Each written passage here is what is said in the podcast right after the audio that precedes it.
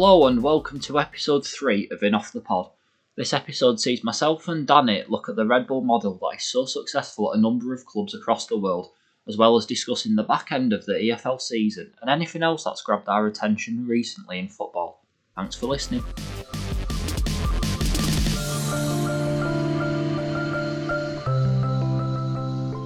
So, today's episode is focused around the Red Bull model. Uh, so, this sort of comprises of uh, four, four clubs all across the world in Leipzig, Salzburg, New York, and Bragantino, who are in the Brazilian top flight. So, yeah, I guess we'll start by looking at Leipzig, who you, I guess you could say they're like top of the food chain in terms of um, in terms of the model. Uh, what what have you found particularly about Leipzig? I know you've done quite a bit of research into Ralph Rangnick, who's kind of considered, I guess, is he the, the brainchild of, of modern German football? Yeah, uh, well, it seems it. Um, well, what I found out about him is that, like in 1998, before the European Championships in 2000, he said that uh, Germany needs to adopt a, a four at the back system. And obviously, if you look at across Germany now, there's not many teams that still do this. They mostly play five at the back. And they suffered quite a humiliating defeat in the Euros that year. Think they lost the first two games. Uh, but he was like mocked for saying that. And people called him the professor. Uh, but as I could basically say, you, you don't know anything about football. You basically just you read a book and you think that's right. But he's clearly proven he's right because they play a four. Uh, he adopts this attacking, like high, risk, basically Bielsa kind of style uh, of high risk, high reward uh, football where he plays, you know, forward back. I think that basically adopts a four triple two by the look of it, uh, from what I've seen. But obviously, that could also change it game by game now. But they play very high gegenpressing football, attacking, you know, and he's played that throughout his whole time through from the fifth tier in Germany, but the regional divisions, and then up to the Bundesliga two and the Bundesliga, and they've had consistent success. Yeah, um, yeah, I mean, I've, I saw. I definitely saw his name mentioned recently um, in terms, of, I think, linking with the Germany job, which kind of just seems. Well, I guess it's it's the pinnacle of of German football to replace uh, Joachim Low I know he's as well. He's recently had sort of spells in management with Leipzig, but again, most of it's been kind of done, I guess, more behind the scenes. Is it kind of like in a, a director of football role, sort of pulling the strings in the boardroom? Well, he, he, he first took over as manager, I think, when they were in the third division. I'm pretty sure, maybe even the second division. And he then, he basically then, he, he said to the owners of Red Bull, like, I want to run everything kind of thing and he basically did, was the director of football. He made all his own signings. He basically epitomised the Red Bull philosophy that they wanted to adopt, and he kind of preached them on a business level. So, like, he wasn't only just a manager; he was also, like, like you said, the director of football, the the bra- the the CEO. Obviously, he wasn't the CEO, but he took kind of took that role on. In mm-hmm. essence, the monetary side and the finances.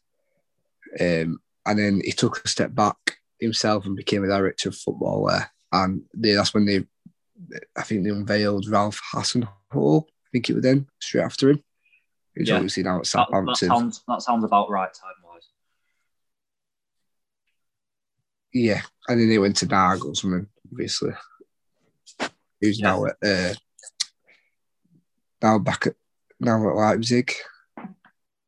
Yeah, and in terms of the managers who've uh, sort of credited him, I guess, for in- influencing the way that they play, you got Thomas Tuchel at Chelsea, Nagelsmann at Leipzig, Hasenhüttl at Southampton, and, and Jurgen Klopp at Liverpool. Which uh, it's not it's not uh, a, a bad list, is it, to be around in terms of no, no.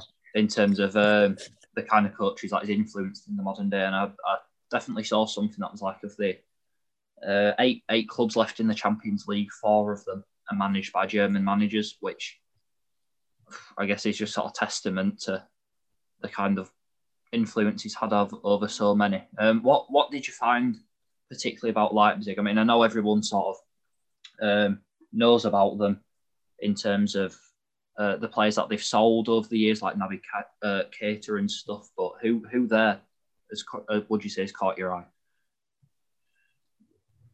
Um, oh, fuck, my brain's just gone dead. Um, Sabitzer. Oh yeah, like uh, Marcel Sabitzer. Is out, out, of, out of contract in 2022 and linked with Spurs? Yeah. Yeah. Linked with Spurs for 40 million. Um, he, he's unbelievable. I watch a fair bit of German football. I don't actually have the stats, but like, you know, when you just watch a player and you think, like, he's unbelievable. I really enjoy watching him. I don't know why. I, I don't think he's probably to other people. He's probably not actually that good, but yeah. I don't know why. I just I think it's the ponytail. The ponytail just does it for me.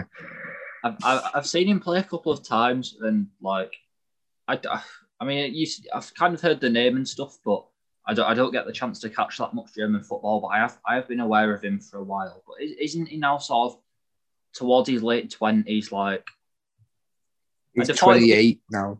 Okay, like yeah, I guess, I guess it's probably now. Now's the time then to move on to to the Premier League. I mean, do you reckon he'd probably adapt well? I mean, in a Jose Mourinho side, yeah. it doesn't sound like a match made in heaven.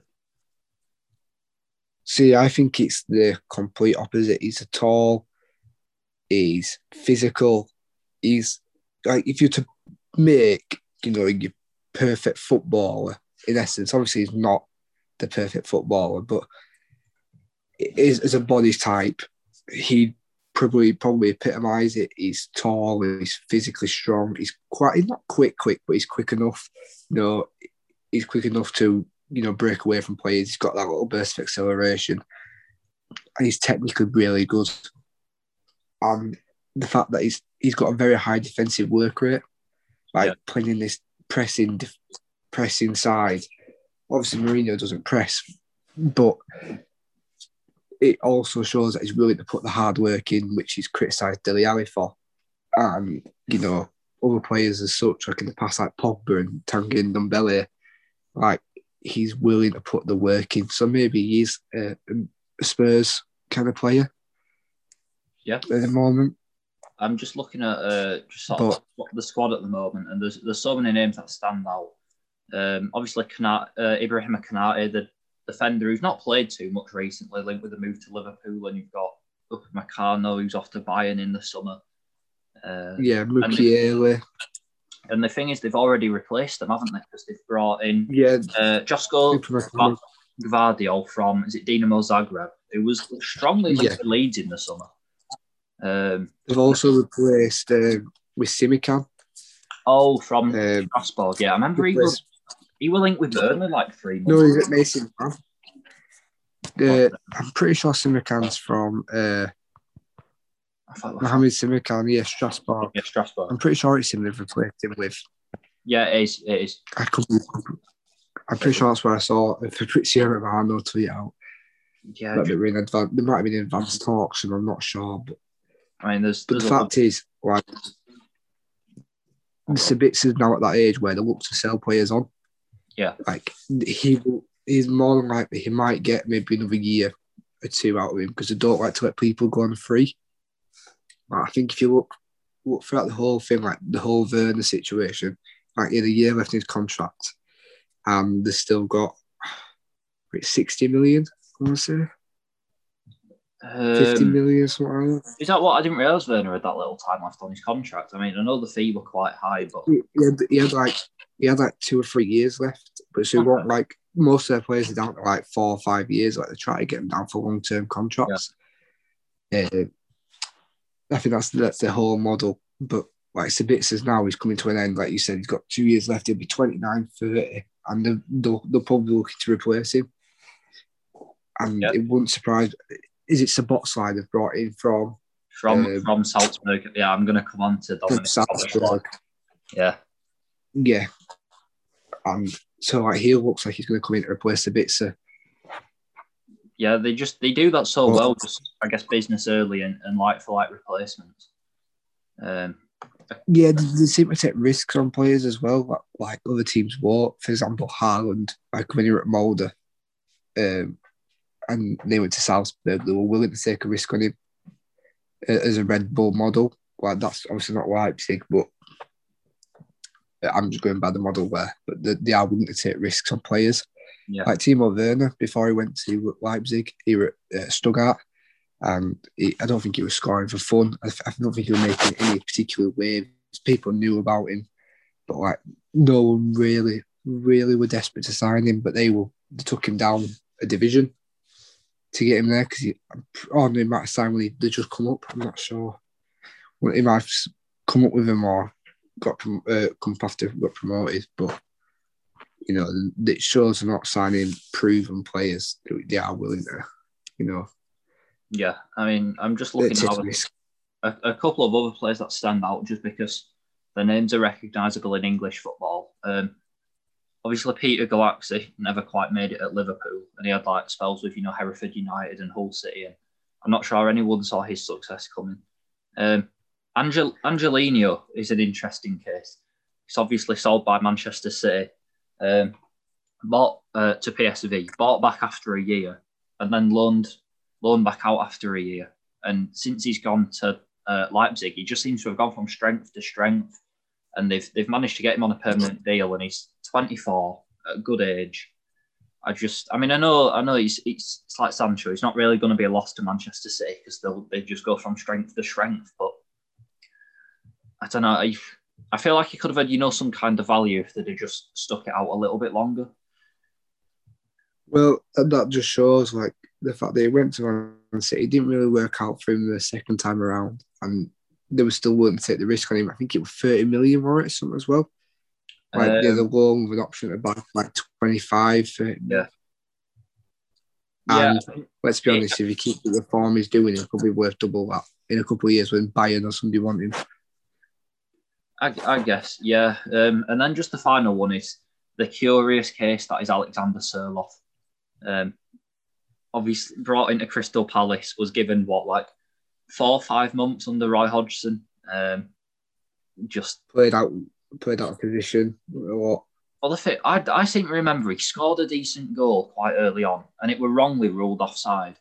And since, and obviously after that, he never scored. And I'd I saw people saying that if that had gone in, you know, just that um, that first goal to ease him in, maybe the floodgates might have opened, but then never happened. Got that loan to to Trabzonspor last season, and then Leipzig took him off Crystal Palace's hands for like um, for what twice the fee? Yeah, about eighteen million, mm. and it's yeah, like he's obviously a, a, if they've got gone in for him and, and bought him, there must be a top player in there, but it, it does feel like he were kind of unfairly treated at Palace, particularly when they've persisted with um, like Benteke for so. Benteke, yeah.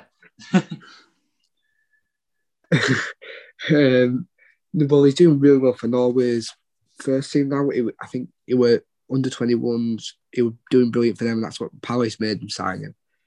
Um, but he seems to be doing really well on the national front. So I don't really understand how it didn't really work out for him because again, looking at his physique, he's like the he's perfect big, player in here. Like he's tall and fast. Yeah. Yeah. He's good in the air. Like he's like the perfect striker, but you just never see it work out in. Him. But he's doing well at the moment in uh, Leipzig. I'm pretty sure he's got double figures for goals this season. I'll just double check that. Uh, but I didn't see. I'm pretty sure he's sure he got like 15 or something. Around about that. Uh, second, I'll yeah, I mean, find out. I might as well. I know. Um, I know not every player is going to like succeed in the Premier League, and you know sometimes it, it just doesn't work out. But it, it it does feel like Sørloth was never never properly given a chance. I, yeah. All right. Let, just, let, us scrap that he's got three three goals. Okay. Is he? Is he, he in a starter though? Is he? Or is he? Because I know they've got Hwang Hee-chan uh, they got from from Salzburg, and I know he's definitely sort of, I think, played second fiddle. He got three goals, three assists. I swear I read somewhere he's got. Uh, I swear I read somewhere he got eighteen goals, uh, like eighteen goals. Uh, you think that might have been for Trabzonspor last season? Maybe, might have been because he absolutely smashed uh, up there. for Trabzonspor, he got 24 goals. Yeah, it might have been might have been there where he got a fair few. He, he nearly got one. I didn't realise where. Ham- yeah, he, he, he's a weird striker though. I think he's a bit funny looking as well. He's just yeah, ju- physically though, like he's he looks like a mix of Haaland and um, I can't remember his name. Oh, I don't know how come with me, but he just he just looks like a mixture of a couple of players, and I always get him mixed up with like Christopher Raya. Him and Christopher Raya. I don't oh, know why. Yeah. Yeah, they just look similar. So I guess that's Leipzig done. So Yeah. top- the top of the uh, the red model. Um, yeah, I mean, are th- are the second in the Bundesliga, aren't they? Yeah, they Um, lost last night to Bayern. Well, yeah, I mean, Uh, one 0 and they are. I am right. No, they're not in the Champions League, are they? Because Liverpool knocked them out. Yeah, Liverpool knocked them out. Okay, but like, there's still, there's like the talents there. Like they could, you know, sort of, you could imagine them getting to, I don't know, maybe like the Champions League semi-finals, and it not looking too out of place. So- Yeah, definitely. So I guess all you got to say is like they've they just they're just built so well in terms of like the years to come. I mean, I know people don't like them because of, I guess, the corporate aspect of they're just there to sell uh, Red Bull products. But as a as It's a the whole 50 plus one rule, isn't it? that They don't like him. Yeah, but, but as a as a textbook example of how to run a football club, it's the, the, they're definitely up there in my book, as as they all are to be honest. Because Salzburg are just they've they've got a total like monopoly over the Austrian Bundesliga and Austrian football. Like it's a total one team league. Is it seven consecutive titles now? It's it's something along those lines. It, it's like it, it, it it's not will they win the league. It's I, I get the impression by how many points and Europe's almost like way more of a focus. Um, in terms of in terms of notes I've got, I mean, it's the squad is just stacked full of talent. Um, the next player off the production line, I guess, is Patson Daka. Are you f- too familiar with him? I've heard of his name. Is, is he the one from, um, is it Midtjylland or something? He come from Denmark? Uh, no, no, he's. ah, I'm trying to think of who you mean. I, I think there is someone like that. No, he's he's a Zambian striker who's got like um. I think he's hit 20 goals this season already. I'm just looking through who you might be thinking of who's gone from Denmark. Are you thinking of um? I mean Rasmus Kristensen, I think came from um, Midtjylland. Oh, I can't remember his name. He's a he's a he's a striker. It, it might be Copenhagen. Even play for. Well, yeah, as well, that, Yeah, go on. Sorry. Dak- Daka's just got more than more than a goal a game. I saw uh, West Ham were linked with him, and I think I think I saw at one point Man United were as well, which is I guess pretty praise. Twenty two, they'll probably shoot him off this summer. I'd have thought because they've the production line. They've just they've as soon as one goes, they've just got like three more waiting. Um, in their case, Karim Adeyemi, who's 19 years old, German striker. who They they paid quite a hefty fee for when he were quite young to bring him from. I think it was uh, Unterhaching. Am I right in saying that? Yeah. Um, so he's 19. He's already been 19 appearances this season. Um, and as well, they've brought in Brenden Aaronson from uh, Philadelphia Union in MLS, who's who's only 20 or so. It's yeah, I mean, it's they, they bring through their own players as well as I guess just buying the best from elsewhere. Yeah. Uh, I saw in an interview with uh, Rangnick, somebody basically accused him of buying the buying football uh, from the German press, and they were saying like it's not we're willing to, like I've said before, take risks, and that they don't always pay big fees. If you look at the actual fees that they've paid for players, like in contrast to other, foot, other football teams who are willing to pay, you know, like, like Jadon Sancho this summer, like, they're willing to pay 120 mil for other people's prodigies that they've developed, whereas we're developing his own prodigies and selling them for money.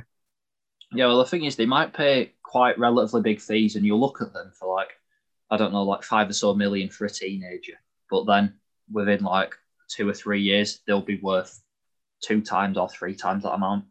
Um, Yeah. I I just quite like how kind of I guess multinational the squad is.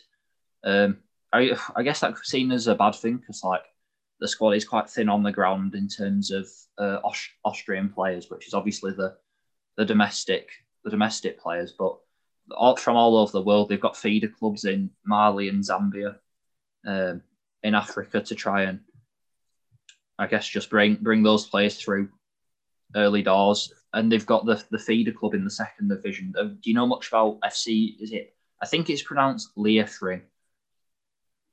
No. Liefering? No. Okay, so it's basically just like it's just their second team basically that play in the the Austrian second division. So it eliminates the need for them to basically like loan players out All right. because they've already got their own their own um, their own t- their own team bit playing at that level. And I know that happens in other countries with like in Spain and stuff in the third and fourth divisions, but this is like in the division right below um, right below the, the Austrian Bundesliga. And obviously if they do well in that and they go up to the first team, then it's just it's just a one division step up and they're already going into a winning team, so it's easier to adapt.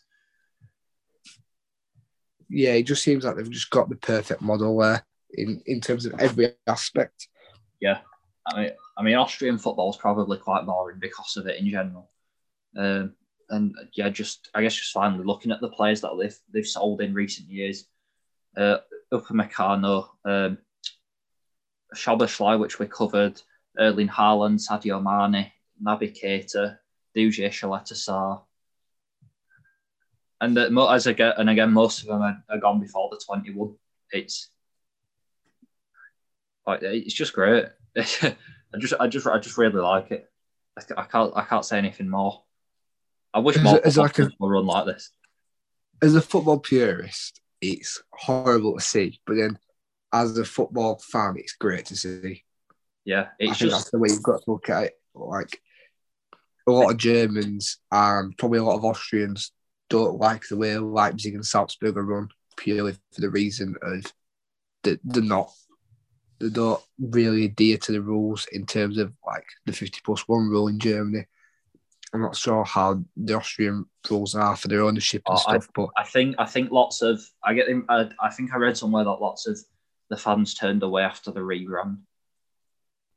Right. I saw that um, when they were trying to buy a club in England. I think it, I think Bradford got linked with him at one point. Um, I remember Swindon. I don't know how much.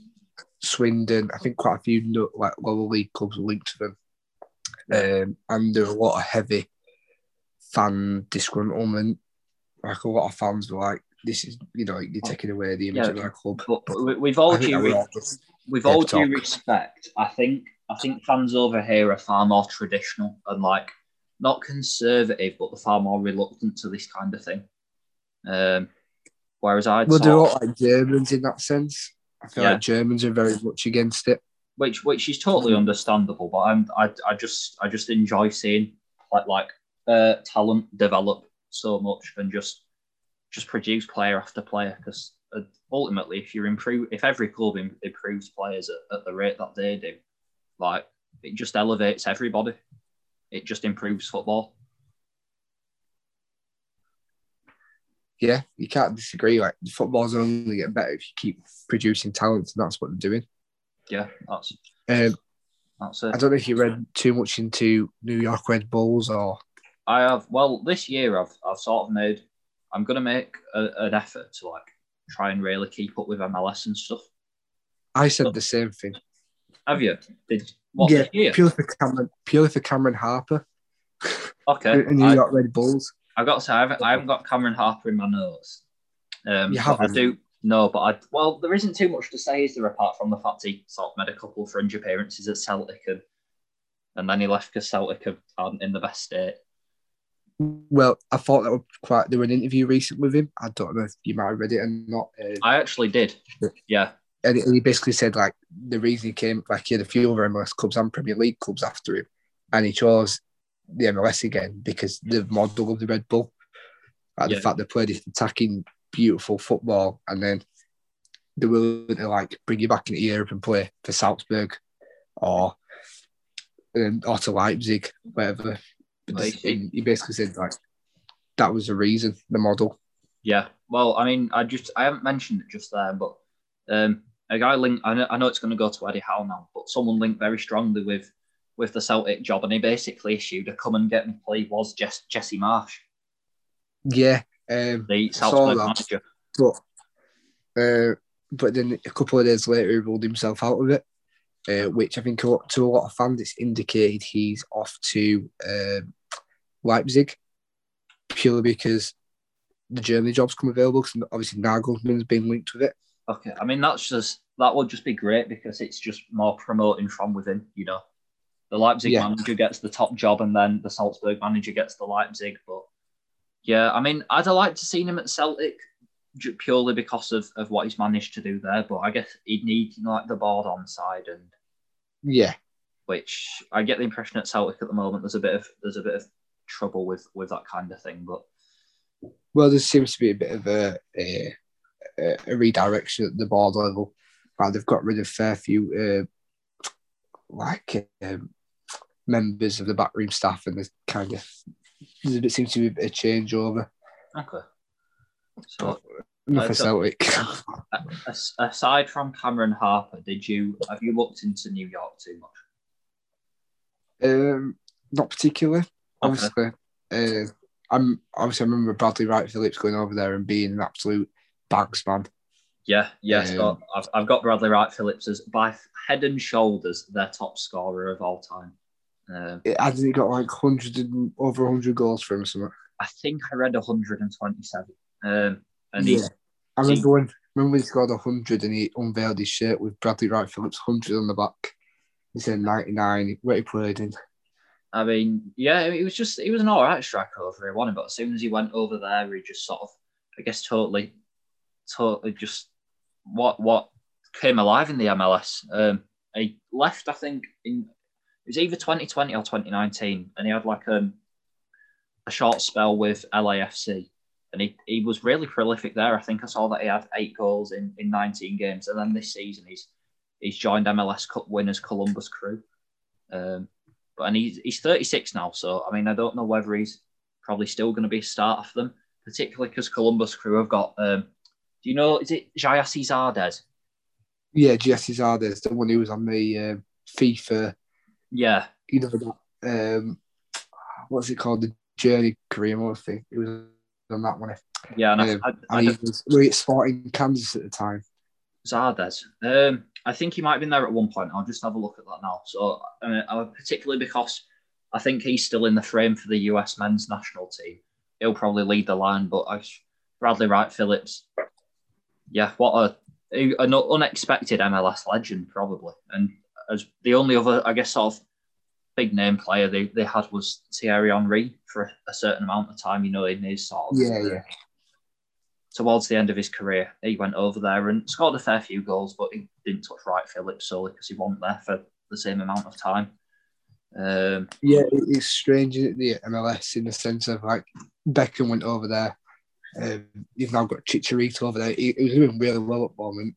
Um, I he, he was before the um, wait, before the season. Yeah, Chicharito I- plays I- for I thought, Galaxy. yeah, I, f- I thought Chicharito were having a, had a really bad season because he's, he's the best played player in the league, and apparently he's Yeah, I'm- totally not like come alive. So I read that he'd um, he'd scored a few goals. Obviously, he hadn't ripped up trees because I've- I'm seeing people like Two in know, twelve. Two in twelve. Yeah, but apparently playing like well, it just wasn't scoring. Okay. I don't know how much. I mean, again, I didn't Uh, really keep up with it last season, yeah. so I can't really. I, I don't know either, but like, fair enough if he's playing well. I mean, I, I've just looked at the goals thing there, and it doesn't look particularly great. And I guess if, if he's the best paid player in the league, they'd expect far more. So, I mean, I know he scored, scored, he scored a couple over there for Mexico. yeah. Um, no, oh, Zardes was at Gal- LA Galaxy for a while, and then joined Columbus Crew in 2018. I thought he played for Sporting Kansas. Never, for some reason. never at Kansas. Oh. Um. So in terms of in terms of yeah, uh, NYRB, they they've got three English players on the books. They got Tom Edwards, who's on loan from Stoke City, which just seems quite random. Um, Yeah, Tom Ed, it's yeah. I don't I don't have too much to say about Tom Edwards. He's just Tom Edwards. I don't really know much about him. Can't really say I know anything about him. Okay. It's just funny how he's gone from like such a glamorous city, yeah, like to New York to, to Stoke, from Stoke. yeah. It does it does amuse me when players sort of get uh, moves from like kind of like naff English towns and just go to like the bright lights of, of MLS or something. Um, they've got Mandela Egbo, who was at Crystal Palace and he's been playing out in Germany most for like the last couple of years. He's, he's a right back, but I, th- I think he's far from a starter. And one of their designated players, and they've only got one, is Dru Yearwood. Dru Yearwood's he the one who was at Southend? He was at Southend, broke out there in League One, did really well, and then got, got that move to Brentford. And he played a little bit here and there, but never never quite got going. See that that's one thing I don't really particularly get about the MLS is the designated player thing. I'm looking, I'm trying to learn about it and stuff like that, but I don't particularly I- fully I- understand it. I get, I get they get three players per team, but I like how I think it's like the NFL draft where you can just say like you cannot move. So it, the designated player is unless they, like, it's you're allowed three players that isn't that aren't included in the salary cap. Ah, So it's right. like it's kind of like three that are unlimited, and then there's there's loads of other complicated rules and stuff. But you've kind of got to pick and choose your designated players quite wisely, and that's why I'm surprised Dru Yearwood was one of them because he's a good player and like he's still only 21, but wow, was one of the when you look at and I know it, it like Inter Miami had a pretty a pretty terrible first season in Major League Soccer, but their designated players are like Blaise Matuidi, Gonzalo. Higuain, Matuidi. yeah, and it's like I don't like maybe Dru Year Dru Yearwood will totally come alive, but uh, because like Higuain had a, a pretty terrible first season, but um, yeah, I'm interested to see who I the other think- two are, particularly because like you'd have thought they'll recruit really well because they're a, they're a Red Bull club. But they haven't won the MLS Cup for a while, have they? I don't think. So they they won it in 2018, and then afterwards they've had uh, 12 and 13th placed finishes. Um, and I watched I watched one of the games last season because I kind of I caught what I could, and they were play. I can't remember who they were playing. Um, I think it might. I think, yeah, I think it was uh, Atlanta United, and they had they had a kid called Caden Clark who were making his debut. He was like a attacking midfielder, 17, born in 2003, and he scored Yeah, I've heard of Caden Clark. he scored the winning goal, and I didn't know anything about him and stuff. And apparently now, like, he's sort of been more consistent in his performances because that was back in October, and it were revealed this week that he's got a clause in his contract that means he can move to Leipzig in 2022, um, which is Oh, I, Pretty like I said, I've heard of him, but I didn't know quite much about him. oh, apparently he's like really good. I I, mean, think it was you, Tom. He's he's not quite at uh, US MNT level just yet because like they're pretty stacked in midfield. Um, Has he not been called up for the 21s? he's he was called into the 23s for the Olympics, although he was, I don't think he was a part of the squad that missed out on Olympic qualifying to Honduras. Um, but I'll tell do you know who started up front for the, the 23s in the Olympic qualifying? Well, the ex Bradford City striker John Lewis. Liddell John Lewis. No, no, just John Lewis, the one who were at Farsley Celtic about like four or five years ago. Remember jo- Jonathan Lewis, Oh, him. City striker? Yeah. Yeah. Yeah, and he signed under under Park with Parkinson. I think so. Well, he was at the um, he was at RIASA in Headingley, um, and then yeah, that. Reese. Right, Yeah, and it just never quite happened for him. He's at, he's at Colorado Rapids this season, but he's he's well, he's been there for the last couple of years, but he's he's he's, he's doing all right. He's got ten goals in thirty four, but. I'm- Bradford, I'm pretty City, sure that Reyes is where Nahki Wells. Where what? I'm pretty sure Reyes is where Nahki Wells came from. I think I think RIASA. yeah, because it's it, it's it's that program in and that brings over like twenty to thirty kind of like American, uh, American Yeah. players. I know Nahki Wells is Bermudan, but like it, I think he joined from Fort Lauderdale, which is in Florida. Um, I'm just trying to find it now. yeah, it will have been that. But yeah, I guess back on the topic of of the Red Bulls, that's Caden Clark is is the one pretty much to watch. I'm if I don't as I said, I don't know whether he can force his way into the national team, especially because they've just got Yunus Musah, you know, he's at Valencia. You, wo- you know Uh, much about Yunus? Oh yeah, yeah. yeah. Because I like don't the know much about him. I know I've heard of him. Yeah, because uh, like he apparently England were like really pushing for him and stuff, but he chose he chose the USA, which is is fair enough, I guess. And then just the final point I had was the manager. They got uh, Gerhard Struber from Barnsley, who worked wonders. Oh, yeah, I saw that as well. Um, They paid they paid like a million for him. yeah, they paid a fair bit of money for it, and I saw all the uh, Barnsley fans on Twitter being like, "Oh, thank you for basically changing the club." And obviously, this season they're doing brilliant. Yeah, and I just it's just another example of how they recruit for a philosophy because before he was at Barnsley, and I can't remember what club Barnsley got him from. I know it was somewhere in Austria. Was it LASK? No, it was Wolfsberger. But before that, he'd he'd coached for Liefering, you know, the Salzburg second team, um, and then the Salzburg un- under 19s, 16s, and 15s. So you know, like he'll know the system inside and out, and it was just I just I just like seeing it because they Struber will know everything that Red Bulls want, and then Barnsley went out and got Valérien Ismaël, who plays like pretty much identical football to Struber, who played identical football to well similar football to Daniel Stendel, and it's it's just the way Barnsley are doing it now, and they're in, they're going to be getting the playoffs, possible promotion to the Premier League, or this like multi club multi club ownership is it's the way forward. It's just great. Well, I think the next thing we're going to talk about is a Man City group. yeah, I will definitely cover that at some point. Um, but I mean, well, let's.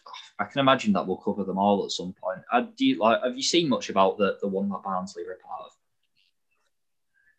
Uh, no, not really. I just know that they're they're kind of adopting like the Brentford method of things, Yeah, they're big into the analytics. Um, the analytics side of things, and but I haven't particularly read Oh. much into him.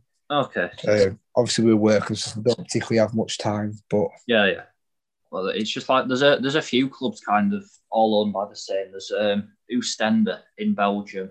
Um, there's one in France and oh yeah, FC Thun in Switzerland, and the the Oostende manager is I think he's Alexander. I don't know whether it's Blessing or Blessan, but he only became manager in 2020, which was like his first senior job. Um, and he's got him to fourth in the Jupiler League, and, and Sheffield United have been strongly linked with his name. And it's just another Yeah. example of like just producing these, these coaches and players at the, at the click of your fingers. It's great. Yeah, I've seen. Um, I've heard a lot about Houston because they've turned Jack Hendry into an actual defender now. Yeah, Uh, when They he got was Celtic, he was absolutely dreadful. They've got Um, Cameron McGee. like brilliant. as well. Yeah, I've seen the stuff about Jack Hendrick. Obviously, at Celtic, he was not rated very highly. He, he was dreadful. One of the worst defenders I've ever seen. And now he's back into the Scotland setup. He's brilliant. Like he actually looks like a competent defender.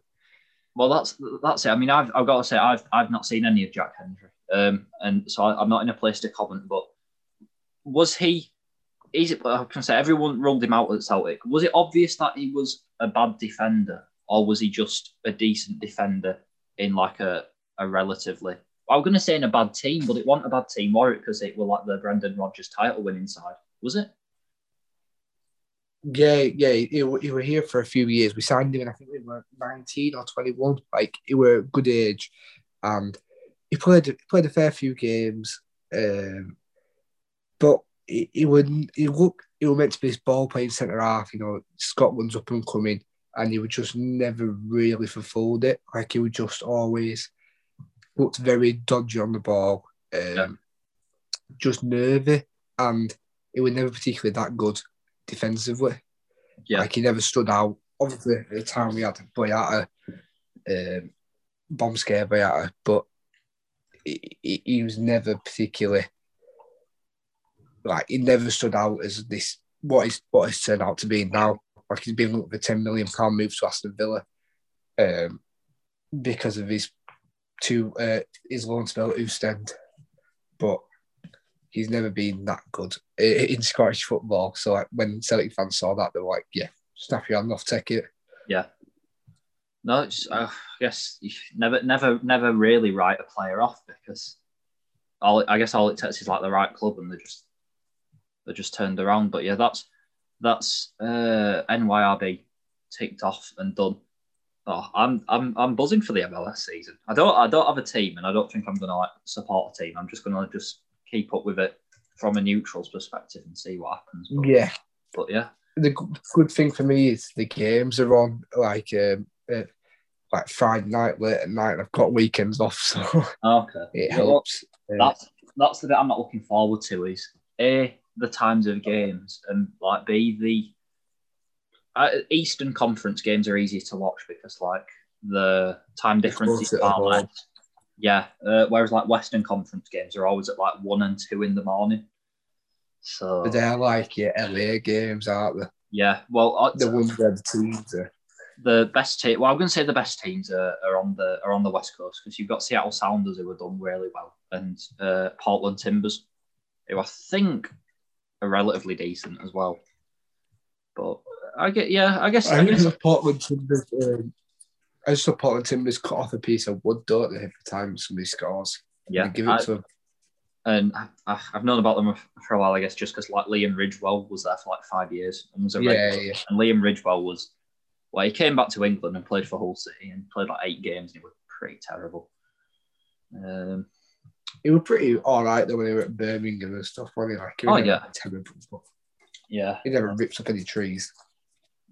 Well, no, un- un- unfortunately, yeah. I just, I'd like, I like the, I like the wackiness of, of the Portland Timbers tree guy. Yeah, but I guess I like it, but I also don't because I think it kind of like harms the reputation of um of like American of soccer of like being taken seriously. But I don't know.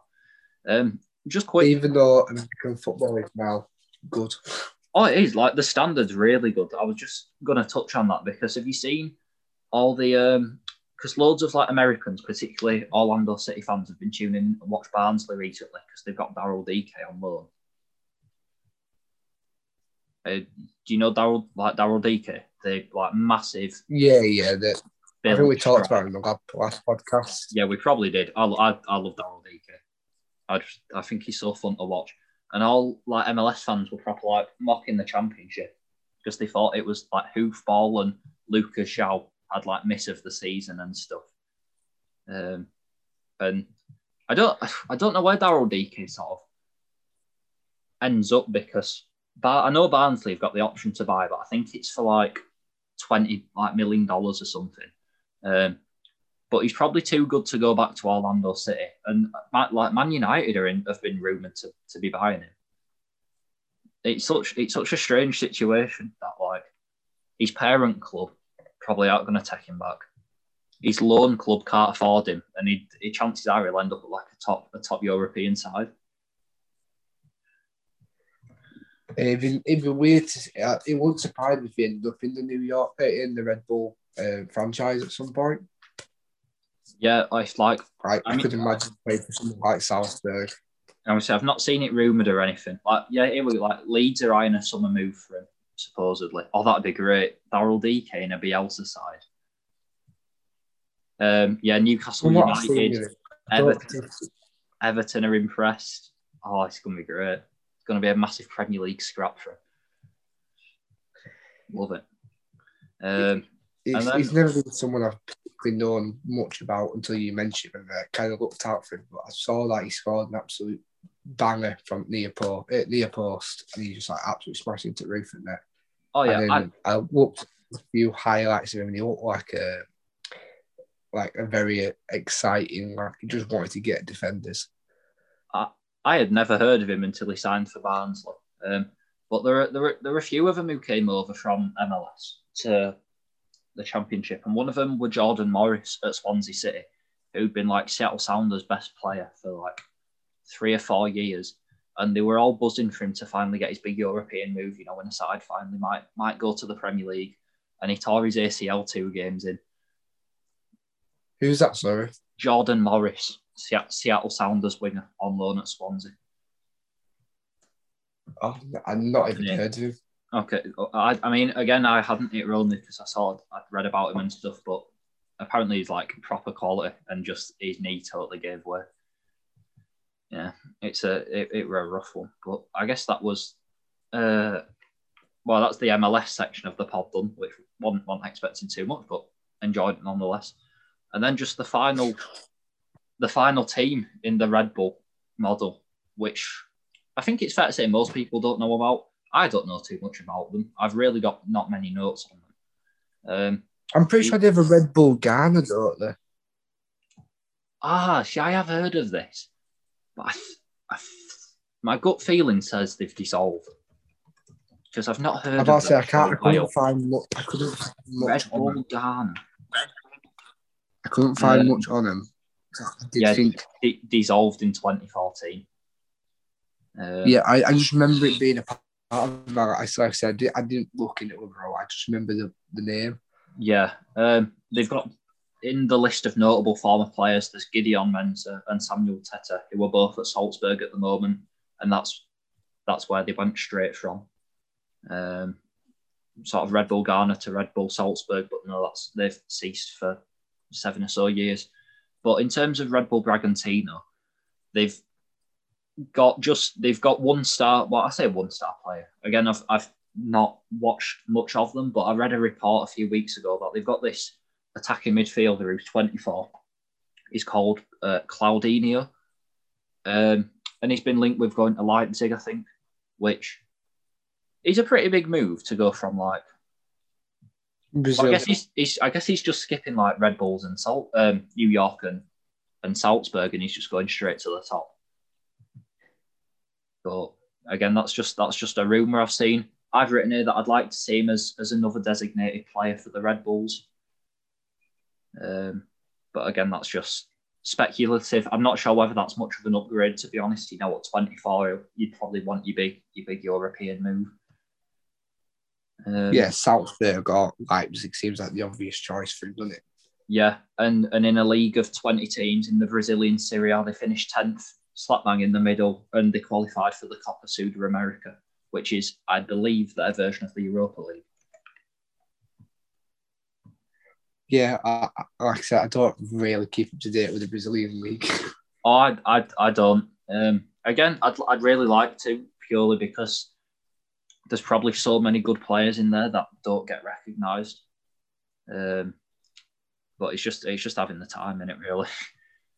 Yeah, like I sometimes wish I had the time to watch just football all day long. Yeah. But then I also think I'd probably want to, you know, die probably because of some absolute boring games. Oh yeah, I, I can't. Like, I can't imagine watching like uh, Athletic Fluminense versus Athletic versus Fluminense is always a banger of a game because it's probably not. I, I struggle to get through ninety minutes a lot of the time. Um, and I think foot, uh, football these days by a lot of people is just consumed in like highlights packages and stuff. Um, or like you know YouTube compilations. Insert player, welcome to this club. 1080p skills and highlights HD. HD. Yeah. uh, yeah, I, I think uh, I, would like to say that I know much about the Brazilian league, but I can't say I do. No. I, I, I haven't. I watched. I did watch the Copa Libertadores final though, which were between two Brazilian teams, which was Santos and Palmeiras, and it was just it were nil nil for like the the whole game, and then yeah, I think ninety plus eighty minute. The San, there a bad challenge, I think, in front of like uh, in front of the bench. The Santos manager, who was wearing a T-shirt of Jesus Christ, um, not a suit like any other manager would wear, of course. Um, he got himself sent off and sent to the stands, and then Palmeiras went up the other end and scored the 99th minute winner. Um, and just the entire team just like totally legged it to in like into the crowd, alt crowd, you know, like with masks down and stuff. Any kind of distancing and COVID regulations went out the window. You got stewards scrapping them to try and get them off at all costs. It was, it was great. It just, I mean, there were only five thousand there, but it had just been, it'd have been great to see in like a in a full stadium. But the the game itself, to say that was like supposedly the pinnacle of South American football, it were pretty terrible. And then I watched Palmeiras at the Club World Cup, and it, it didn't get any better. Yeah, um, I can't imagine the standards particularly any good. I know that's quite. That probably sounds like a very um, Yadar English statement, like, "Oh, it's not not better Premier League, but the Premier League's shit now." Let's just get that. It's Oh, did boring, but- did you see what um what cliche Joe Cole spouted off after uh, after Chelsea yesterday? What Yeah, did he say when it's this isn't you know Liga and this isn't the Bundesliga, this is the Premier League, and it's like oh I won't Like- mind, but he plays for Lille. yeah, it's like crap, like not even crap teams, but lower teams coming from behind. Did they come from behind? Scored again, they were down. Yeah, they were. Well, they Santiago scored. Silva sent off. Like it's not something unique to the Premier League. Uh, I hate, I hate, I hate that kind of narrative. And and then people say that like, um, at the top, like there's good teams like Bayern and PSG, but the further down the league you go, the worse it gets. But look at West Brom and Sheffield United this season. Look at Newcastle. You can't tell The me. That, you can't tell me that like teams in in the other leagues are any worse. I mean, I know, I know Schalke are like hopes Yeah, one win. One win this season. and they've been through about five managers. Um, I just Sheffield like, United is not too far from. We've had two wins or one win and two draws or something. yeah, I just I just hate I hate I hate that narrative. Oh, just totally. It really winds me, and it's only backed up further when like Havertz and Werner, you know, proper tear up the Bundesliga, and then they've come over here. And, all right, you know, they've not had the greatest success, but you know, it's it's it's because the flops, and you know, the Premier League's too difficult, or no, the physicality, and they won't fancy Sam Allardyce's West Brom. It's the same with I'm- because he only scored his second goal of the season yesterday, didn't he? Yeah, I, I do find it funny though that they're like that. A lot of Premier League fans will be happy to slag off like these players that come from abroad, but then the players that do work out, they just kind of forget because more do work out than fail. Let's be honest. Yeah, yeah, they do, and it, it's also like um, I guess it works the other way in terms of players that flopped here and then do well abroad. Like I'm trying to have a think now. I mean, Sørloth in and doesn't really work because he's only scored three goals, but there's there's plenty of other players that just don't that struggle over here and just immediately go abroad and, and, and smash it. Yeah, It- it's it's such a it's such a lazy narrative, and like the Premier League is, is the top league and, and it may well be probably the best in the world, but just because it is that good, it doesn't make the rest of them as terrible. Yeah, it's just a very arrogant statement. I think. Yeah. Um, although I saw I saw a question on Twitter the other day that was asking people like about the the record Bundesliga sales to the Premier League in, re- in recent years and how they've not quite worked out because like you wouldn't really say Naby Keita has been a success, would you? No, Um, well, he's never played, hasn't he? and you definitely wouldn't say that Joelinton's been a success. Um, Or Thiago. or Thiago, yeah, like this is it, and obviously you've got Havertz and Werner and Pulisic who have who haven't quite caught fire just yet, and yeah, I, I can see where It doesn't help. It doesn't help when the big money moves don't work out. Yeah, I think I think at the moment players are probably doing better coming from Liga. I feel like any players that come from France do quite a bit better. I don't quite know where I'm forming that off. Maybe it's because of like Fofana at Leicester. Uh, I remember remember quite at one point it was the other way around. Like team players coming from France and struggling. People like I think it might have just been a Newcastle effect, and like Gorkov and Thauvin and yeah, well, players like that were just rubbish. Thauvin's a weird one, isn't he? Because obviously he did really well at Marseille, came to Newcastle, didn't work out, went back to Marseille, and he's a free agent this summer. And I think I saw that Crystal Palace and West Ham are linked with him, and I, I just I find that a bit odd because it's it's a free agent who's probably on the last big contract of his career. That's already not worked out in England. I just don't know why you'd target that kind of player. It's a very. Um, it's just. It's just one of those moves that people like Moyes would go for because it's cheap. It's a free move and it's a Yeah. free transfer, and it's it's only going to bolster their options instead of weakening. Let's be honest, like he can't be that bad that he can't kick a ball. He's like it's better than playing some out position there. Yeah, I don't. He, he's a squad player. I'd have thought Crystal Palace had learned from that though, because like they they what they tried that with uh, Max Meyer from Schalke, and then had to release him in January as, and I'd I'd put him down as I'd say a flop, but he never really played to be able to flop. No, And I, I I always liked Max Meyer when he was at Schalke, but again, didn't really work out for me. Yeah, no, not not at all. 50, uh, 56 games in in two and a half seasons, and he's gone to oh, so he's gone to uh, is it Cologne or Cologne? I never know how to say it. well, it's Cologne, but obviously they they pronounce it different.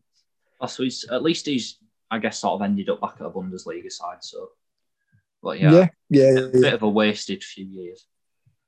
Palace are going to struggle in the summer, though, aren't they? With the uh, they've got is it eleven Every, players out of contract? every year for the past five seasons, I have tipped Crystal Palace to go down, and this is solely because they've been relying on the same group of players for so long, and eventually it's got to backfire. And I think this is not. I don't think this is the summer because obviously they're going to undergo a massive revamp, but like they've had I don't same. get how Scott Dann is a Premier League defender. How is he still a Premier League defender? James Tomkins, That's- how is he a Premier League defender?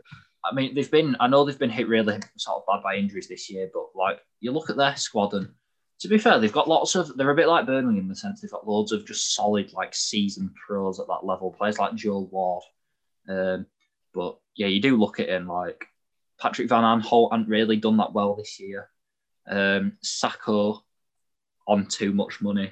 Wayne Hennessy. Wayne Hennessy will be on a fair bit for like the role that he plays uh, in the squad. How is Connor Wickham still even a, a footballer? Um, Connor Wickham. Oh, I, I really, yeah, but I really want him to come good. He's only like 27, isn't he? 28. Yeah, he's, he's still in his twenties. Um, and like even, even though they've signed players like uh, Ebereze and Jean Philippe Mateta, you can't help but feel that they're not going to get the best out of them under Roy Hodgson. See, I, I really like Roy Hodgson. I think he's a good manager. I think I do. I, I agree. I think they've been doing things right though the past few years. Like they've been, there's not been turning a profit it, but they've kind of just been plodding along. And now this is the kind of time because they probably knew they couldn't offload those players to Yeah. To clubs. Like they would probably get minimal fees. But is that better than letting them go? Probably. I mean, this, Um, this summer is so vital for them. It's it's a total shake up, and it might even go down to the manager as well, because obviously Roy Hodgson's contract's up. Um, I think, I think I read like Sean Dyche is still the number one target, which Doesn't I'm going to say it's uninspiring, but it's not, is it? Because like Sean, I don't know. I think it's just because I see Sean Dyche and Burnley just go hand in hand. I can't imagine each other without them at this point. I don't get why Sean Dyche would leave Burnley Um, because it's basically basically just a sideways step in it. Like they're both kind of the same style of club. yeah, well, it, both, it, it, it was like the lack of funding under the previous um, the previous owners, but then the new ones came in in January, and it's then it's just a case of well, will they want their own men? Um, you know, but I, I don't know. well, uh, they lost today against uh, Southampton. Yeah, they were two 0 up, weren't they? Yeah, 2 0 up. Chris Wood and Vydra, and then Danny Ings scored, Redmond scored. I I didn't, can't remember who else scored, but I didn't, I didn't see that coming because like Southampton squad's really good in that, but recently over the past few games, like their their xG differential has been like down there with like West Brom and Sheffield United and and um, Newcastle recently. Like they've not been creating sort of any chances at all. Um, so, but then I guess that's just football, isn't it? You're on a terrible run of form, 2 0 down, and then you just come back and, and get the three points. It doesn't really matter for Burnley at this point, does it? They're just Oh. They're home and dry pretty much. Pretty sure, pretty sure I read that it was their first home winners, home win, home win of 2021 as well. Uh, Southampton's, Yeah, I could imagine that. which I'm not too sure if that's true or not, but it doesn't sound too dissimilar because they have been very hit and miss recently. Yeah, well, I think the last home win, didn't they? Because they, they went top of the Premier League, didn't they, after they beat Liverpool? I think, well, like back in November or something. Um, although it's, yeah, it's insane. though. It's not as bad as Brighton's record, which was like, I think up until the recent run of form, they had like one home win all season until they beat Newcastle. Brighton have got to kick on next season. Like, They're just missing a goal scorer, aren't they? Because the chances they create are unbelievable, but they just can't seem to score. Like Maupay, I always thought he'd step up and do a job, and he just hasn't. Mo- But Maupay's then I can't see them starting. Maupay's a strange one because, like, when he was at Brentford, he was one of the most clinical strikers in the league, like in terms of taking his chances. But I don't know what's happened at, at Brighton. What it's because they've got they've got so many stri- they've got loads of strikers, but they're all kind of the same profile. You know, in um, Connolly, Mope. More diminutive. I'd say I'd say well Welbeck, but he kind of plays a bit more off the left. Um, what kind of striker's Florian Andone? Because he's nearly back to fitness, and I think he's going to have some kind of role to play. Well, he's small, isn't he? He's, he's So he's- about five nine, five ten or something. Like. So he's just He's very much the same profile. Yeah, I yeah, mean, I, we've got no no different characteristic up top bar Welbeck, but like you said, ah. Welbeck didn't seem to put up front for him. no, I mean, like I'd say, I'd say, why hasn't anyone gone out and got Daniel Sturridge? But he's he's the same profile as all the strikers they've already got. So why would they? Um, Yeah, yeah, yeah, maybe maybe Andone will come in next season and will do really well. But I, I think I'd be surprised. I'd be surprised if they stay up. To be honest, like I think the only saving grace they've got is Newcastle. Like they're just terrible, aren't they? And Newcastle. I can't see anyone. Doing, yeah, like I can't see anyone No, sorry, I've just worse. I've just picked up my phone to have a look at the score, and Newcastle have got a point against Spurs. Yeah, Joe Willock, Joe Willock, 85 minute equaliser. So that then puts Take it them, back. oh, that's all right. So it puts them three points clear in uh, Fulham, but Fulham have got like five better goal difference. So that's all right. Keep And speak, speaking of failed, speaking of failed uh, Germans coming into England, Joelinton scored. Did he? No Joe scored the first goal of the game. In 28th minute, Oh. Harry Kane scored twice in. What do we know? What do we? No, that Oh. does not. That does not excuse it, Joe. Well, to be fair, like I don't, I don't get Joelinton because he's a striker, but he's not a striker, is it? Like when he was at, um, was it Hoffenheim? It was deployed, it was deployed as like a wide forward off the left, but then Steve Bruce has just played him like a lone striker at times. Yeah, Well, he, I, he played in like a two up front. Like it was weird because him and Kramaric kind of rotated in the essence of like one were kind of like the wider one was central, and switched. do you remember when I was on about looking for examples of players who flopped in England and then did well abroad? Kramaric, Kramaric. yeah, that's that's him. Yeah. Sorry.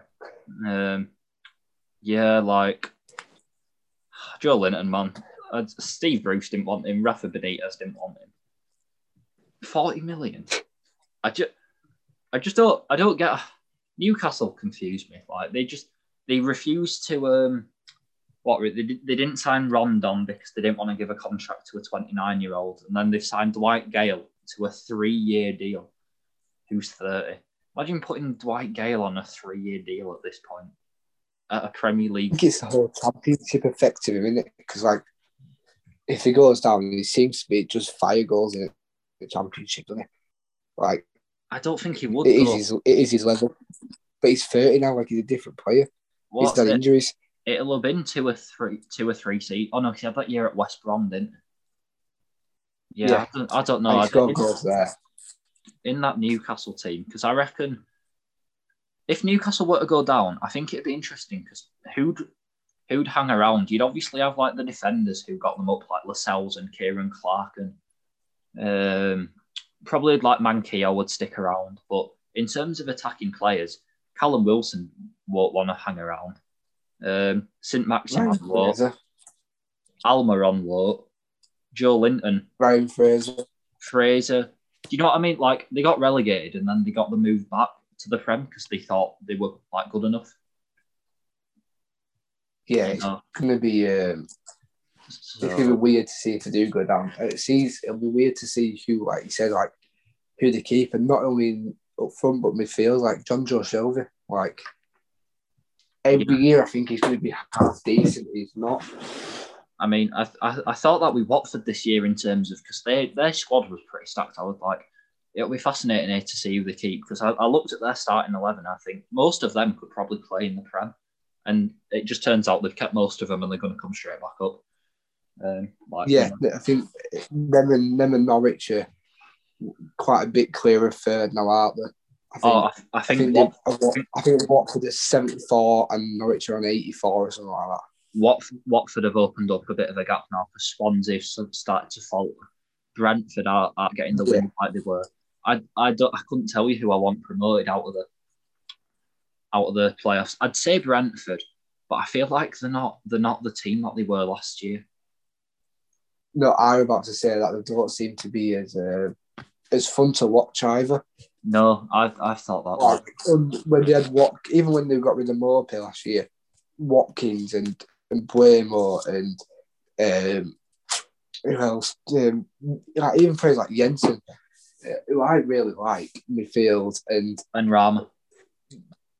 Benrahma, Josh Dasilva, like they just seems like a, really fun, exciting team. And now this year, I think I watch them, and I'm like, it's a completely different team. I know I know what you mean, which is strange to say a 'cause completely top four. different team. Um, I don't fancy Swansea. Four. I, I would say I don't I don't fancy Swansea too much because like um, I just I just don't think I just don't think they're ready to be honest. It, this, it's the same with No, I- Barnsley and Reading. I just don't think anyone's ready. Uh, no, I agree. I think well, Bournemouth still in the bomb for is it a point off the playoffs now? I I, I, Uh, def- I definitely don't think Bournemouth are ready because they don't even have a manager. They are not. They cannot get promoted to the Premier League under Jonathan Woodgate. Well, if they do, it'll be interesting. I mean, It'll it will. Very interesting. It will. I just, Yeah. If you were still ask me though, I reckon Brentford because give Brentford that Premier League money, let them make sort of unlimited signings with in terms of how they operate, and I reckon they do all right. I think, if, like, like you said, I look at the teams around the playoffs now, and like you said, I think none of them are ready. Like you, like you stated, like a team playing Lucas João up front and Yakou Méïté, like yeah, but they got Olise and Ejaria. pretty bang average. Olise and Ejaria. But, but then they've got a, Olise. Uh, well, Olise especially, but even he's dropped off on me a little bit. slightly. Like he wants, but yeah, but he's not been as good as he was at the start of the season, which is understandable. I, I, I think Um, I think the championship. like, I good. at Swansea's team and I don't even know. Do you know who do you, who, who don't you recognise? No, I, I, I, I, I recognise him, but I always put him like Matt Grimes. I always think of him as a League One player. Like, Yeah, I never think he'd be a Premier League player. 'cause I never thought he was good enough. Um, is it jo- is it Guéhi back? Whatever is how do you pronounce it? Guéhi, Like- Guéhi's quality. I'd- he's in the Premier League next year, Yeah. way or another. Yeah, I've never really particularly heard of him. Obviously, I understand he's playing really well, but I could never really heard of him before his season. Um, there were a couple of players I'm just like, who are you? Um, okay, I think gonna- that's the whole Simon. Is it Simon Cooper, the manager? Steve Cooper. Yeah, is it like Jay Fulton and stuff? Steve Cooper. Ryan Manning. Yeah, like just like standard average championship. Ryan. Yeah, Ryan Manning were at QPR. They were bang average. Kieran Freeman. Uh, Jake Bidwell. Jake Bidwell. Yeah, I mean they the play the good players they've got are like really good players. Like Freddie Woodman's great, Andre. Ayew's great, um, Conor Hourihane he's at championship level. He's he's he's great. Um, I quite like. Oh, I don't know how to say it. I'm going to go with Joe Latibeaudiere, um, and Connor Roberts as well. And they got the two from the MLS. I'm sure I'd have said Jordan Morris was great if he hadn't done his ACL, but you don't look at that squad and go right, who's going to step up to Premier League? Apart from Andre Ayew, No one. you'd say Guéhi and Woodman, but they'll go back to parent clubs. Although I don't really know where Woodman fits in at Newcastle.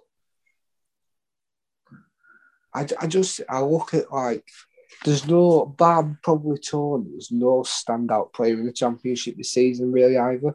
Like Ha- Well, I, everyone last season, was- everyone last season was all about Watkins, um, Benrahma, and majority of that Leeds team. But then Ah.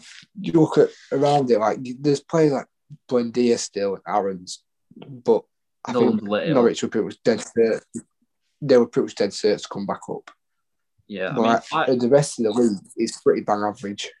I feel I feel I agree with you, but I, do you not feel slightly silly saying that when Ivan Toney's on course for the best ever scoring season in Championship history? Yeah, I, I totally agree I with do. you. Uh, like it's it's mental because every time every time I watch a game, he never seems to score. But then week after, I see him score a hat trick, and I'm like, "You were shit last week." I, I do like him. I saw that. I watched an interview with him, and he seemed like a really sound guy, and you know, but there's no one with like. Like, like Benrahma, like I know it's so easy to say, like it's a proper 1080p skills and goals. Like some Michael things There's no say. en- There's no one, no entertainers. Yeah, I'd I'd go with Olise, mean, Olise the and things- They're they're my guys this That's year. it, maybe say the area, but even then, I, I don't tune in to watch Reading because it's Reading. It's Reading. Like they are the most pointless club. They're the most pointless club in the UK. Like they're the most boring club in the UK. Um, since you got rid of Pavel Pogrebnyak, like who gives a fuck about him? You cougar. Um, no, Yeah, for me, Feed League, the yak and he will score. I think I think League One League One's great this year. Um, I mean, we'll we'll wrap Yeah, up soon we- enough, but it was no much. It was shown no much more on Re- it- Good Friday when um, Sunderland. All right, they beat Oxford, fair enough. Um Max Power got that goal late on. Jonson Clarke-Harris won it for Peterborough in the 89th. And then Mallik Wilks won it for Hull City in the 91st. And it's like, no one's giving an inch. Oh, it's great. Yeah, I, I think. I, that's I I mean. The League One is so close. League Two is still so close. Sundel, for me, Sunderland, Like Sunderland win it, Hull come second, and Peterborough drop off. It, it's in Peterborough's I think this is Peterborough's year.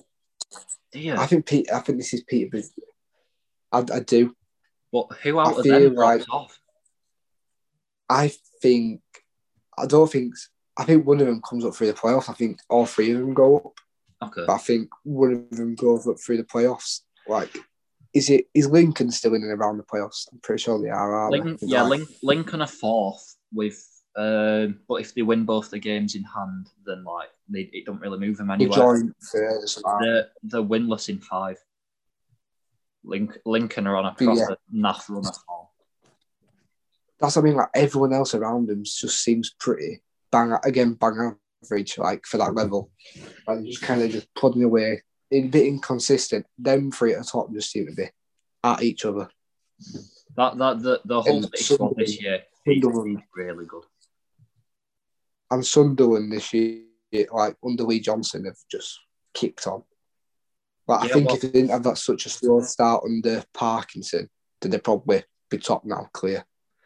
Oh yeah, they definitely would. Like um, Charlie Wyke's obviously had the season of his life, and uh, I don't understand why Parkinson throws out Aiden McGeady because he's up there with best players. He's by far the best player in the league. Yeah, and he Like, the impression he's like he he's goes doing to it at Champions League. yeah, and you just know when he goes up a league, yeah, he's going to be probably one of the better players in the league again. Yeah. Yeah, yeah. but, but they've, they've kind of sorted the financial situation out now. They've got a seat. They seem to be started to head in the right direction. Hull seem to started to head in the right direction. The thing is at Hull, Like, like, it's, if Hull go up, it's not an achievement because it's such a crime that they were relegated in the first place. You know, after being Yeah. sixth I in the championship on New Year's Day, like all Grant McCann's doing is just righting the wrong that should have never happened. Right. I think if you hadn't got rid of Jarrod Bowen when you did, I think maybe maybe I'm being a bit optimistic, but I think you might have stayed up. Oh no, that's that's totally right. From deadline day, when Bowen and Grosicki got sold and they were replaced by Marcus Maddison and Martin Samuelsen. Um, well, I say Martin Samuelsen, it, it were more Mallik Wilks, but like Samuelsen and, and Maddison just didn't work out. Neither did um Well, I don't. Maddison's proved it anyway with his buddy. He can't get in Bolton's team at the moment. yeah. But no, it were just all the confidence just got sapped out out the side. I mean, I was I'm just looking now. Like I look at Peterborough and they've got Jonson Clarke-Harris, who is just by far their best player in terms of goal scoring. I think that's what's, I mean, Szmodics is good as well, but I think that's what's interesting about the leagues this year. Because like Clark Harris has been around for a while, and he never really. He was a bit of a journeyman at a young age before he started scoring at Bristol Rovers, and now he's like got Premier League clubs after him. It's the same in League Two with Paul Mullin at Cambridge. Like, how has this guy just suddenly started scoring, like breaking all these records? Do you know what I mean? Because he's I been around long I don't even remember. I don't even remember Paul Mullin being. I don't remember he played for before Cambridge. Like Morecambe and Tranmere. Yeah, He, he I remember- League when Guiseley were there with Cambridge, and he was just Yeah. there. I remember him being pretty like average, but like he this season he's been unbelievable. Oh no, sorry, he's, he's No, never stepped, he's never stepped down to the National League, but uh, he's never he's never scored more than ten in a season. It's so odd, Yeah. so strange. Like, I guess it helps with like when you've got Wes Hoolahan. Oh, I know Wes. for a win. Have you seen the um the stats about like Cambridge with and without Hoolahan? Yeah, I don't think they've won a game without him. They've, or they've won like Yeah. two or something. They've I'm sure I read something about like they've got to rest him on midweek games because he can't hack it anymore, and they've not won in midweek all season. That might be wrong, but it's certainly not far off. It's Yeah, pretty saw- crazy. Yeah, Cambridge. Like we, we- we've played them twice this season, and he's been by far the best player on the park. Like by 100, 101 miles. I, I think we, I think we beat him both times. Definitely beat him second time. Might Yeah. have lost the first one, but I can't remember now. It was a while ago. But either way, like he was by far the best player. Yeah, it's. I mean, they yeah they wanted him a couple seasons ago, but he turned them down to go to. Um, I think it was like Western Sydney. Oh no, with Newcastle Jets. I knew it was some A League side. Um, yeah, well, I think it was Joe Ledley. Joe Ledley left um, Western Sydney to come to Newport County, which is just a great move. You know, Joe Ledley and Wes Hoolahan just chilling in League Two. Great stuff. It- It's funny because Newport are on, apart from the Bradford win, they they they seem to be struggling at the moment. And it'd be nice as well, we're three points off them now. Uh, with, I think we've got a game in hand on Orient. Well, I think we've got two games in hand in general, but yeah, against all the most teams, it's a game, one game in hand. Yeah, I Um, I don't know. I don't know whether they'll do it. I just it'd be nice. I'd love it, but like I can't see it happening. I, I predicted an eighth on the Bradford City one, so I'll predict an eighth now, yeah, just which is still that's it's still a great season. It's a great. success. Like it's no Bol- it's no Bolton.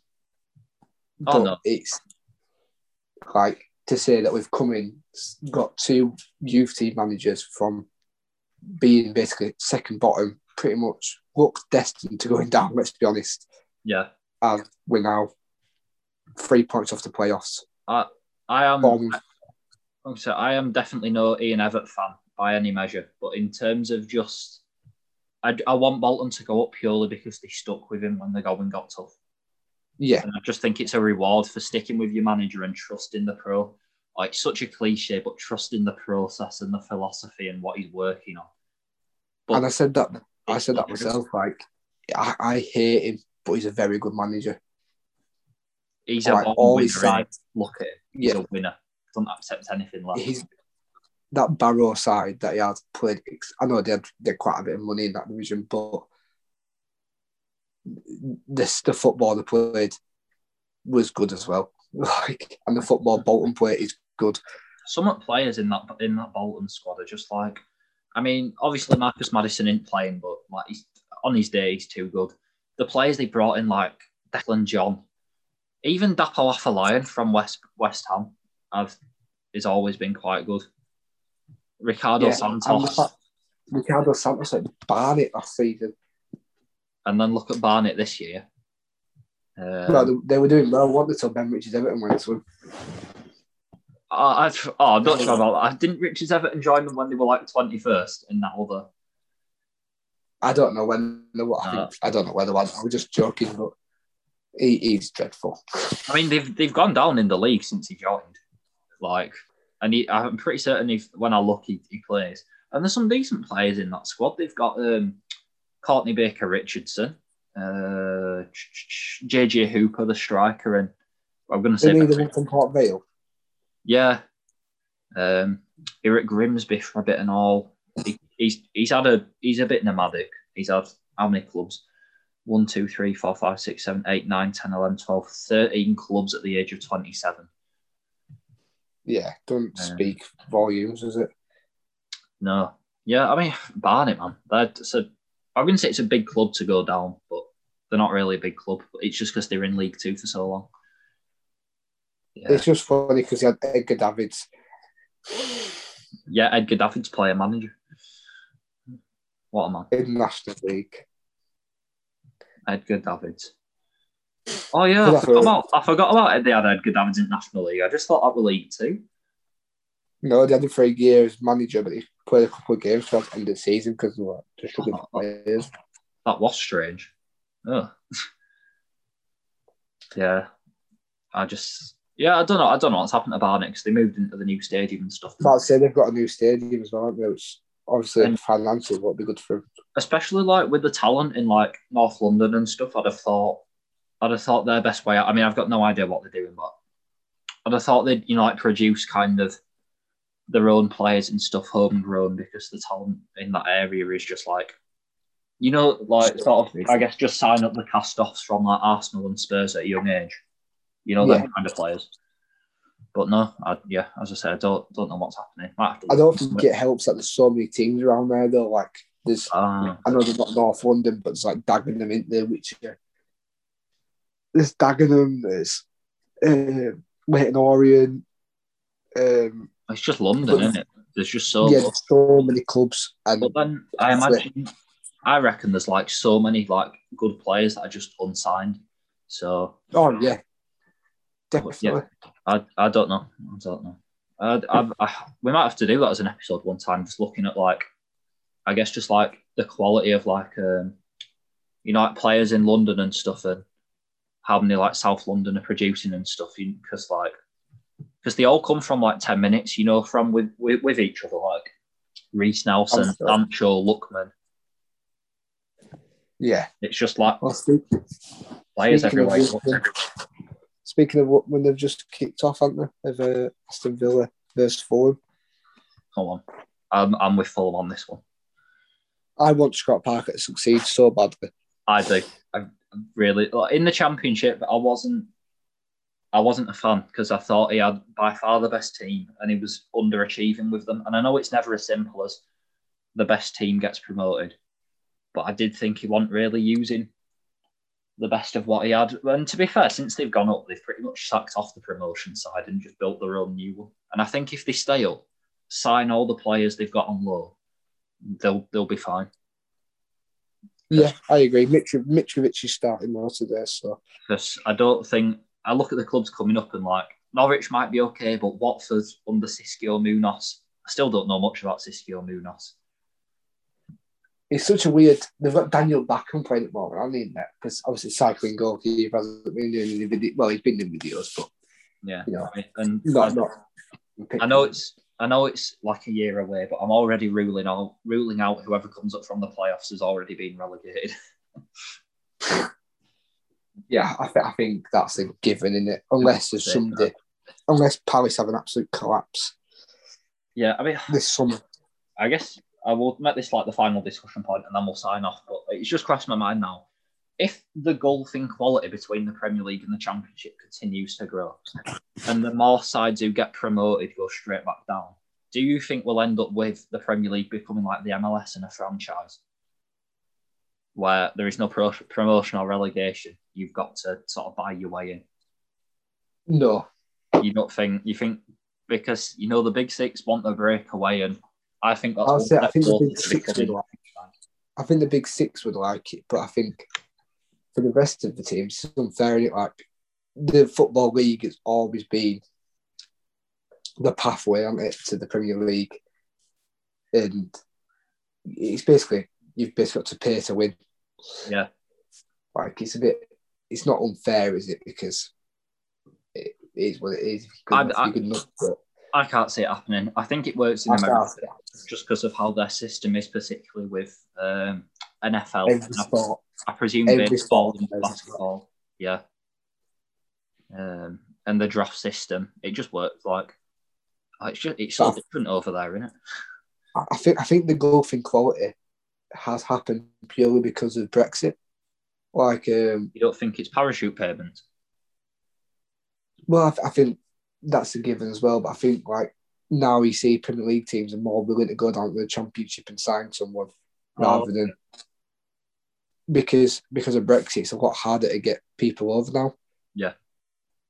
Like, um, I, I, I think I don't know if you watched the Darren McCanty podcast or you've ever listened to it, but I watched the Ryan Sparks when they said that, like Max Watters went for 1.3 million to Cardiff, and a couple of years ago they probably wouldn't even have looked at him because he wasn't foreign or yeah, uh, you know, it wasn't this up and coming talent from abroad. But now because they've got to kind of promote from within within the country because it's harder to get people to get visas now.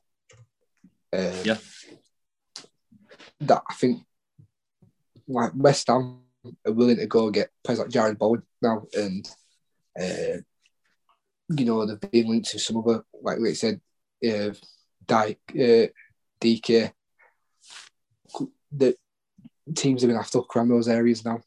Yeah, I've just I had totally forgot. I, I I think you're right, and I I've totally forgotten about Max Watters, uh, and I'm just looking now. Yes, well, he's he's either been not not in the squad or on the bench for Cardiff's last nine games, and he's not come on. Yeah, I don't know whether I was expecting him to make an immediate an impact straight away, to be honest. But when they pay that kind of money for him, I thought they must. They've got even more, haven't they? Yeah, Still I guess maybe they'll bed him in for now and then give him a proper run out next season. But um, oh yeah, I'd forgotten about Max Watters. Anyway. Right, for that's this, that's where this week's ends. Yeah. So I think we'll have to get some this maybe on soon. Maybe get, yeah. get the guests on. At some point, I'll probably yeah, I mean we'll we'll talk about it and have a think about it, but I guess that's a bit of an extended edition today. That's it for episode three of In Off the Pod. Uh, don't forget you can listen on or I, I, can't remember the list of where you can where you can uh, get it from, but I think Spotify, Anchor, and pretty much anywhere you get your podcast from. Follow us on Twitter at In Off the Pod One, and we'll see you for the next episode. Goodbye. Thank you. Goodbye.